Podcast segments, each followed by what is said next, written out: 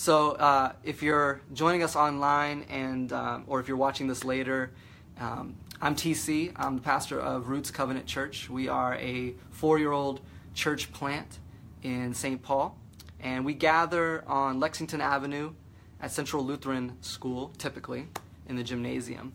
But this is not a typical Sunday. Um, blizzard of 2018 in mid-April. So uh, we're here. But uh, a little bit about us. Um, we are a community of misfits on a mission. That's uh, like that's how we like to describe ourselves, and uh, and we like to say that um, we are a called to be a new people, rooted in Christ, who passionately love God and purposefully seek the renewal of our city. That's our that's our vision. Uh, so that's a little bit about who we are. And uh, last week, I kicked off a new teaching series that I'm really excited about. Uh, this teaching series is called Swimming Lessons, a deep dive into culture. And so, this metaphor of, uh, of water as culture, um, it's, it's an old metaphor, but I'll tell you where sort of it began for me is uh, David Foster Wallace gave a very famous convincing, uh, commencement address at Kenyon College. Um, I'm not sure what year it was, several years ago. And he told this joke about uh, two fish swimming by an older fish. And the older fish says to the two fish, uh, Hey boys, how's the water today? And the two fish continue swimming on until one of them eventually says, What's water? And so, this analogy of water and culture is that sometimes we're so immersed in culture, um, so inundated with it, that we rarely recognize the ways in which it is influencing us, ways in which it's forming us. And so, in this series, we want to talk about how culture is influencing us. We want to talk about, we want to see the water that we're swimming in. And uh, the reason why we want to do this is real specific. Uh, number one, the first reason is that we want to be formed by the Jesus way if we're going to be followers of Jesus, we want to be formed by His way. And that means that we want to be aware of the ways that we're being malformed by ways that aren't Jesus' way. And we want to repent of those ways. So it's important for us to know the water that we're swimming in. Secondly, uh, we are an intentionally multi ethnic church. We are intentionally multicultural. Uh, we, we want to be a community that's uh, uh, inclusive. And so we want to love one another uh, as Jesus commanded us. And in order to love one another in a multi ethnic, multicultural setting, we have to learn how to navigate the different uh, cultural waters that we're swimming in. Uh, so that's really important. So, this swimming lessons uh, series is going to be a deep dive into culture. What is culture? How does culture work? How's it supposed to work? How does it um, begin to work improperly? How does it improperly form us? How does it malform us? And so that's some, some of the things we're going to be talking about. Uh, I won't be the only one talking about this in this series. Um, Oshita is going to be speaking in this series. Um, we've got some guest speakers coming down the pike, uh, so be on the lookout for that. I don't have precise dates lined up for those, but it will be it will be a very uh, interesting series. Uh, so last week, let me let me recap. Last week, what we did was we laid a biblical foundation for this series. We want to make sure that this is grounded, rooted in uh, the scriptures, and rooted in the teachings of Jesus. And so last week we talked about Genesis chapters 2 and 3, particularly chapter 2. So in chapter 2, God is creating uh, this new world, and the sort of pinnacle of the creation is the creation of humanity. And in the garden, there is a particular culture that God cultivates, and uh, a particular calling that God gives humanity. And so we talked about what's called the cultural mandate. The cultural mandate is this blessing from God. Uh, every human being, men and women, are created in the image of God. And this image of God uh, is not just an attribute that we possess, or it shouldn't be primarily understood that way. But this image of God is primarily a calling that we are blessed with. And so God blesses humanity and calls humanity to be stewards of the creation. I like the way that N.T. Wright typically puts this. He, he puts this like um, we are called to, to reflect into the world God's loving reign, and he says to gather up the praises of creation and give them to God. I like the way that N.T. Wright speaks. He's British, so it's fun. Uh, so that's kind of our original calling, is to be these, these representatives of God on earth. And then, of course, in chapter 2, we see that um, God gives humanity this, this calling, places them in the garden, and I talked about how this calling it, it rests on both men and women. The image of God, the cultural mandate is for both men and women. So I talked about how uh, it's important that we, we recognize patriarchy in our culture, in the cultures that the water that we swim in. Um, uh, I talked about how you know, in a lot of ways, culture is the first way that teaches us how to relate to one another, men and women. And uh, culture tells us how we're to see one another, the roles that we're to play. So, gender roles is a big part of that. So I talked about how the image of God in Genesis is a reflection of the plurality and the unity of God's self. And that's reflected in men and women, representing this diversity and this unity and that this is something to celebrate. Diversity and unity in God's creation is, is something to be celebrated. And uh, patriarchy places men over women in a, in a authoritative, in a abusive sort of uh, in way. And that goes against the sense of shared calling and shared reflection of God's image that's reflected in the text. So, talked about that. And then finally, we talked about how the beginning of chapter 3 in Genesis, there's a little glimpse of some of the culture of the garden. Uh, and that's found in, in verse 3, verse, uh, verse, chapter 3, verse 8, just the beginning of it. it talks about how um, God was walking in the garden in the cool of the day with humanity. And what I said about this is that this is a little glimpse of shalom. Shalom is that Hebrew concept that is so rich and so beautiful that I talk about it all the time. Uh, it's something that grounds us in the way the world ought to be. Shalom typically gets translated peace, but it's, it's deeper than that. Shalom is about wholeness, it's about right relatedness, it's about uh, the different ways in which um, we are rightly related to God, we are rightly related to one another, rightly related to the creation, rightly related, related within ourselves.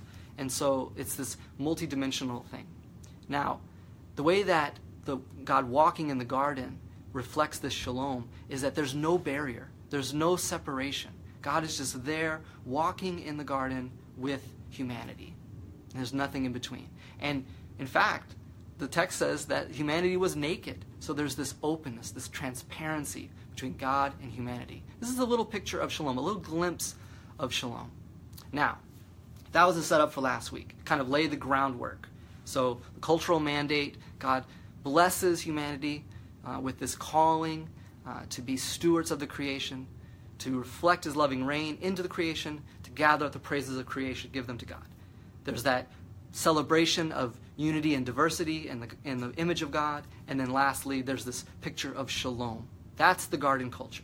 Now, this week, we're planning, I was planning, to talk about how culture can become corrupt culture can get twisted, and culture can become an, a corrupting influence on us. We can become corrupting in our influence on others, and others can have a corrupting influence on us. And so, how does this how does this show up into the text? So, this morning, I wanted to read from chapter three. Actually, I'm going to start in chapter two, and I'm going to read from uh, the uh, the CEB, the Common English Bible because I like how it renders some of the gender neutral stuff in this text. When start talking about Adam, um, you know, you can get into this language of man uh, being translation of Adam, but uh, I like it when it's translated humanity. It's very, it's very gender inclusive. So, chapter 2, I'm going to read a few verses from, from 8 and 9, 15, 16, and 17. If you have a translation of the Bible that you're welcome that you like to use, you're welcome to use that, uh, or you can just listen to, to me read it. So, starting in verse 8. The Lord God planted a garden in Eden in the east, and there he placed the human he had formed. Verse 9. In the fertile land, the Lord God grew every beautiful tree with edible fruit. And also he grew the tree of life in the middle of the garden and the tree of the knowledge of good and evil. Skipping down to verse 15. The Lord God took the human and settled him in the Garden of Eden to farm it and to take care of it. The Lord God commanded the human, Eat your fill of all the garden's trees, but do not eat from the tree of the knowledge of good and evil, because on the day that you eat from it, you will die. So, there in the garden, we talked about garden culture. There in the garden, there are two trees, and these two trees are very symbolic. So you have the tree of life, and you have the tree of the knowledge of good and evil. And God has created all kinds of trees and blessed humanity to, to share in the fruit, to eat of all the edible trees. But something else that we, we have to uh, ground our understanding of culture in, ground our, our biblical narrative, the story in, is this understanding of God's love for humanity. So, uh, earlier I talked about how God gives this cultural mandate, and God gives uh, humanity this calling to steward creation. But all of this, all of this narrative is in the setting, the unspoken setting of love. God creates humanity, creates this world out of love. Later on in the biblical story, when we get to Jesus in the New Testament, we learn that God is love. And if you want to get real theological here, God creates the world out of the love, out of the overflow of the love that God is. So that, that's the whole context of this story. God is love, and all of this is rooted in love. Well, here's something fundamental about love love requires a choice. Love between persons, love between uh, people, requires choice. So, here in the center of the garden, in the center of this story, there, there exists a choice. And that choice is the tree of life and the tree of the knowledge of good and evil. This is the choice before humanity.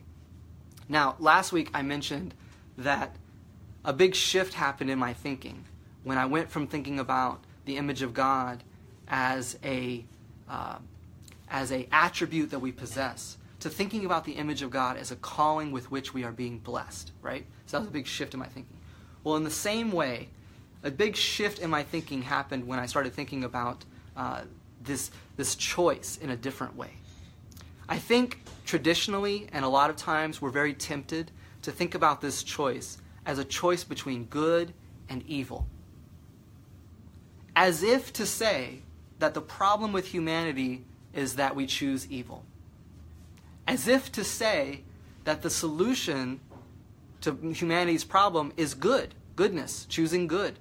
So, good and evil. That's the traditional kind of understanding. And I think that that is fundamentally flawed. That is a understanding of this choice that leads a lot of people into moralism, into legalism. Well, if the if the solution to the problem is doing good, I, I have to follow the law. I have to do the right thing. But that's not the choice that's presented here.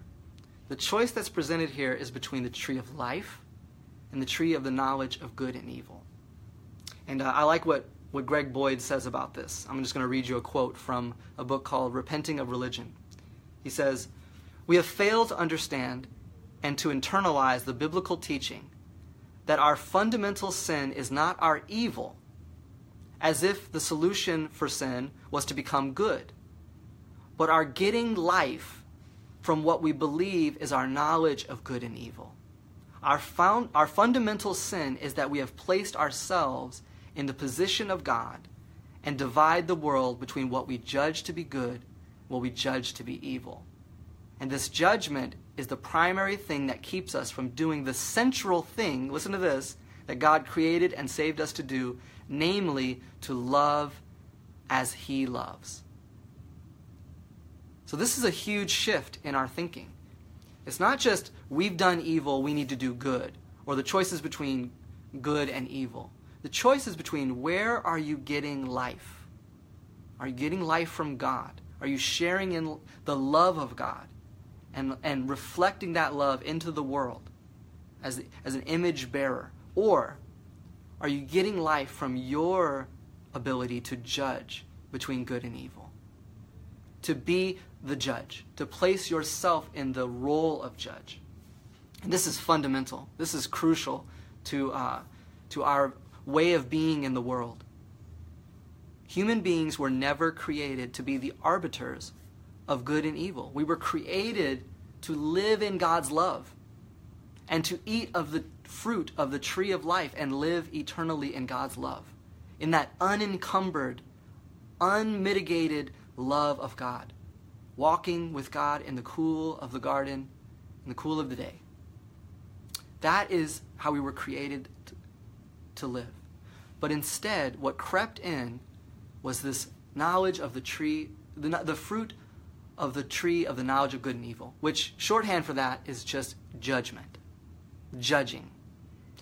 Judgment creeped in.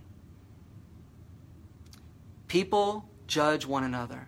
Different generations judge one another. You know, uh, there's been a lot of judgment of millennials.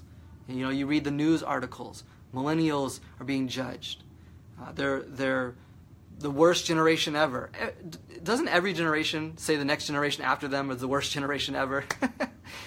so different generations judge one another. People in cities judge people who live in small towns or rural, and vice versa. Uh, people of different faiths judge one another. People of different political philosophies judge one another. I'm sure you've never experienced that. People of different cultures judge one another. Judgment has creeped into our world and it has driven a wedge between people. It has disrupted that shalom that God intended for the world. Right? God intended for the world that people would be rightly related to one another, that people would love one another, and that the diversity of God's creation would be celebrated. Right? So, shalom is disrupted broken by judgment. When we place ourselves in the place of God, in the role of judge, and we divide the world between good and evil. Now, someone's going to hear me say this and they're going to say, uh, they're going to get upset with me. They're going to, they're going to hear what I didn't say. Uh, what I didn't say was that there's no sin. I didn't say that. I'm not saying there's no sin. I'm not saying there's no evil. There is evil. There is sin.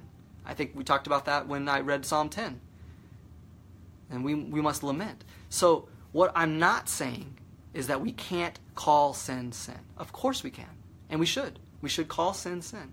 Here's what I'm saying what I'm saying is that when Jesus calls out sin, he does it in a different way than we do. Jesus calls out sin in a way that invites people into community, not excludes them and drives them out, creates a division Jesus calls out sin in a way that brings us together, that we share in God's grace. So Jesus created a different kind of culture. Let's say, let's call it this. Let's say Jesus created a tree of life culture and not a tree of the knowledge of good and evil culture. Or, for shorthand, a judgment culture. Jesus created a love culture. So, Jesus said that we are to consider our sin like a log in our eyes, and we're to consider our sister or brother's sin like a speck. Well, that totally upends the whole judgment thing, right? We're typically putting our place, ourselves in the place of God and judging other people's sins worse than our own. What they do is much worse than what we do. But Jesus calls us to see our own sin as much worse than other people's sin, to judge ourselves first. Right? Jesus also says if you're going to the altar to present a sacrifice to God, leave your sacrifice at the altar. Go and be reconciled with the one who has something against you. How weird is that, right? How backwards is that? Somebody has something against me. Shouldn't they bring it to me? Jesus says, No, leave your sacrifice at the altar. Go and be reconciled to the one that has something against you. Jesus says, Love even your enemies. Bless those who curse you. Do good to those who despitefully use you. This is an upending of our, our judgment culture. This is a destruction of our judgment culture. At the heart of the way in which our culture gets corrupted is judgment. Dividing between one another, dividing the world up between us and them. The us that is righteous and the them that is wicked.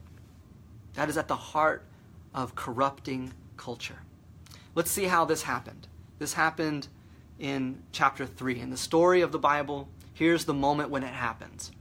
Picking up the story from chapter 3, verse 1, in the Common English Bible translation, here we go. The snake was the most intelligent of all the wild animals that the Lord God had made. He said to the woman, Did God really say that you shouldn't eat from any of the trees in the garden? The woman said to the snake, We may eat the fruit of the garden's trees, but not the fruit of the tree in the middle of the garden. God said, Do not eat from it. Do not touch it, or you will die. The snake said to the woman, You won't die. God knows that on the day you eat from it, you will see clearly, and you will be like God, knowing good and evil. The woman saw that the tree was beautiful and delicious food, with delicious food, and that the tree would provide wisdom.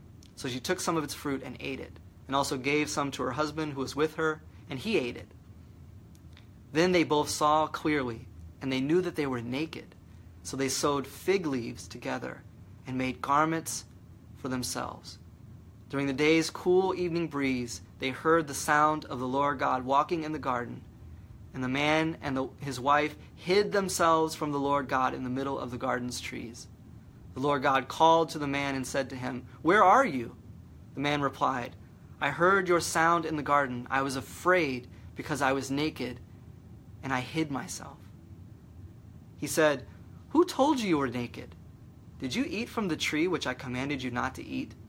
The man said, The woman you gave me, she gave me some fruit from the tree, and I ate it. The Lord God said to the woman, What have you done? And the woman said, The snake tricked me, and I ate. That's verse 13. So, boy, this story is packed with meaning. Uh, I, could, I could unpack this all day, but I, I just want to draw your attention to a few things. Just a few things. First thing is that what the snake does in this, in this story is the snake calls into question the character of God. The beginning of corrupting culture is a culture that calls into question the character of God. God has abundantly provided for humanity, but the snake makes it seem like God is holding something back for God's self. That God is not abundantly providing, that God is keeping something to God's self instead of, instead of providing for humanity, depriving humanity instead of protecting humanity. That's the first thing you see. The second thing you see is that when the humans believe this lie, they eat the fruit and the effect is immediate. It says, immediately they saw that they were naked, and they hid themselves. Shame enters into the story. The effect of this distortion of God's character, this lie, and believing that lie, shame comes in.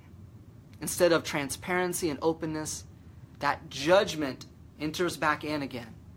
And so uh, they hide.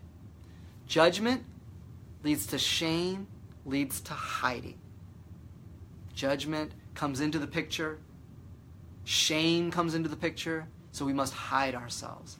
Have you ever been a part of a culture? It could be a work culture, a job culture, um, you know, sometimes it's office culture, right? Or have you ever been a part of a community, a group, any group, um, family life? This happens a lot in family life. Uh, have you ever been a part of a culture that has judgment at the center of it. What happens when judgment is at the center of a culture? What happens is shame. Shame enters in.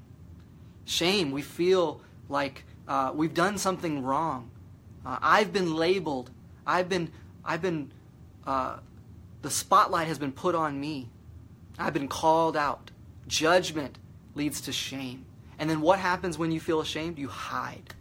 I've been a part of uh, cultures, office cultures, um, community cultures, just uh, family cultures, where judgment has led to shame, which has led to hiding. And what happens when we hide from one another is we can't love one another. We are holding back that love from one another. We're hiding something. And this is, this is how culture begins to corrupt us. This is how culture breaks shalom. It disrupts shalom. We are no longer rightly related to one another in openness and transparency and love. Now we are related to one another through this filter of judgment, through the lens of judgment. I am now the arbiter of good and evil. I judge you. You judge me. I put you in this camp. You put me in this camp. Us, them, good, wicked. Shame enters in and hiding. But Jesus creates a different kind of culture. He starts with his disciples. He starts by teaching them that the last shall be first and the first shall be last. When they are arguing among themselves about who is the greatest, when they are jockeying for position, when they are judging one another, I'm sure, you know, there was that same judging culture. But when that was going on, Jesus taught them the last shall be first and the first shall be last. Jesus taught them that the greatest commandment is to love God and love your neighbor as yourself. Jesus taught them that to be forgiven much is to love much. The one who's forgiven much will love much. So there's this reversal of that judgment culture. Rather than judging one another, it's, you know what? I've been forgiven of a lot. You've been forgiven of a lot. Jesus taught his disciples uh, to invite people to the table who've been cast out. Jesus modeled that for him. Jesus created a culture where sinners became saints. He created a culture where people who would have naturally been enemies, a zealot and a tax collector, became family members in the same culture, same group, because they have been forgiven, because they are part of a new kind of society. The last thing that I want to point out from this passage in, in chapter 3 is that God calls out to the human beings, Where are you? I love this uh, question because it's so, it's so counterintuitive, right? Of course, God knows everything, right? So, why does God call out to them, Where are you? Well, some missiologists use this as the kind of the starting point of the Missio Dei. Missio Dei is this Latin phrase that means the mission of God. I love this phrase because it puts in perspective our role. God is the first missionary. God is the first one that seeks us out. When we are in a fallen culture, when we are in a broken system, when shalom is disrupted in our lives, when we are not rightly related to one another, when we are not rightly related to God, God is the first one who seeks us out. Where are you? He says. Why are you hiding? Why are you ashamed? Why are you judging one another? God is the first missionary. And so this puts in perspective our role. We are called to join God in God's mission. I like that language. We are not called to bring God to people. We are not called to be the first ones uh, on the scene, sort of like first responders. God is the first responder. God is the one that was there first. And uh, this is very important when we get into later on in this in this series when we get into uh, sort of the teaching about colonialism. When we start talking about the ways in which cultures have oppressed other cultures, and the ways in which we have participated in that. Um, so we're going to talk about how Western cultures have, have dominated and have uh, colonized other cultures. So this Missio Dei language of God being the first missionary reminds us that God was there first. Here's what Dr. Ross says. Dr. Soong-Chan Rah says in many colors. He says, When we consider the work of God throughout human history, we need to acknowledge the, that God's plan of redemption has been at work before the church even existed. And He is present in different places even before Western missionaries show up. That's good news. The approach of Missio Dei, therefore, means that there is a sensitivity and awareness of the pre existing work of God in culture. That's good stuff. In God, if God has been at work then his work in the world precedes any human work. That is good news. God seeks us first. God is there first, present at work in the many uh, beautiful expressions of culture all around the world. So, to recap, we've been talking about how culture influences us, the water that we swim in, seeing the water for what it is. And we've talked about how God has commissioned us, given us this blessing called the uh, image of God, to be stewards of creation, to be his representatives, to create culture. This is called the cultural mandate. We talked about how it's a celebration of the unity and diversity of God's creation. And we talked about how uh, it smashes patriarchy because men and women are together called by this image. And we've talked about how it's to create shalom. Shalom is that original intent of God for human culture. And then today, we talked about how human culture begins to go wrong, how human culture begins to get corrupted by the influence of this, what I'm calling judgment culture. The fruit of the knowledge of good and evil. When we get our life from that, rather than getting our life from the tree of life, from God Himself, we, be, we let judgment enter in. We put ourselves in the place of God. We become the arbiters of what is good and what is evil. And we judge one another, us versus them. And then what happens when we judge one another, when we create judging cultures, is shame enters in. And when shame enters in, blame enters in. And hiding, we hide from one another. But Jesus creates a different kind of culture. Jesus creates a love culture. Jesus recreates shalom. He recreates right relatedness between people and between people and God. And he does this uh, through his own life, his own work, his own person, through his ministry of healing and teaching, his ministry of proclaiming the kingdom of God and demonstrating the kingdom of God. And ultimately, he does it through the cross and the resurrection. So, hopefully, uh, you will um, take something to heart from this from this uh, teaching on culture and the way culture corrupts. Uh, I hope that you will be more aware of the way in which we all eat from the tree of the knowledge of good and evil. We all, uh, this is our story. This is the human story. We become a part of judging cultures. But Jesus calls us into this new culture, a loving culture. All right, uh, let's pray. God, we thank you for um, your kingdom. We thank you for Jesus bringing the kingdom. We thank you for the way in which your Holy Spirit is at work in and through all of us, even before uh, any church existed.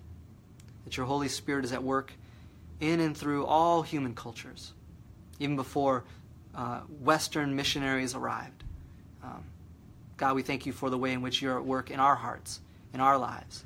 We pray that you would help us to recognize the ways in which shalom is broken, um, the right relatedness that you intend for all people is broken in our lives.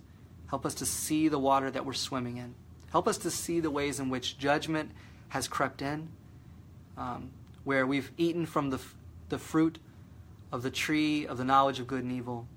We've divided among ourselves between uh, us and them. And we've allowed shame to enter in and we've hid from one another, the hiding.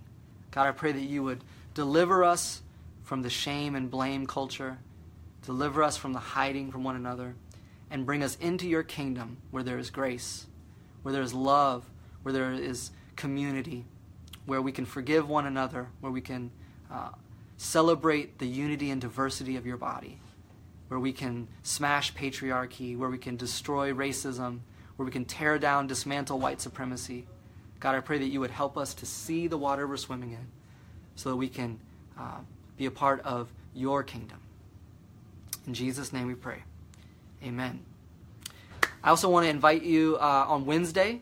Um, Wednesday, we're going to begin a book study of a wonderful book called Disunity in Christ by Christina Cleveland, uncovering the hidden forces that keep us apart Dr. Christina Cleveland uh, is a social psychologist, and uh, she's worked with many, many churches, uh, talking about culture, talking about talking about diversity and unity. And uh, so, Wednesday at my place, starting this week, we're going to begin with uh, chapter one: right Christian, wrong Christian. That's a good topic, right? Right Christian, wrong Christian. In this day and age, with our judgmental culture,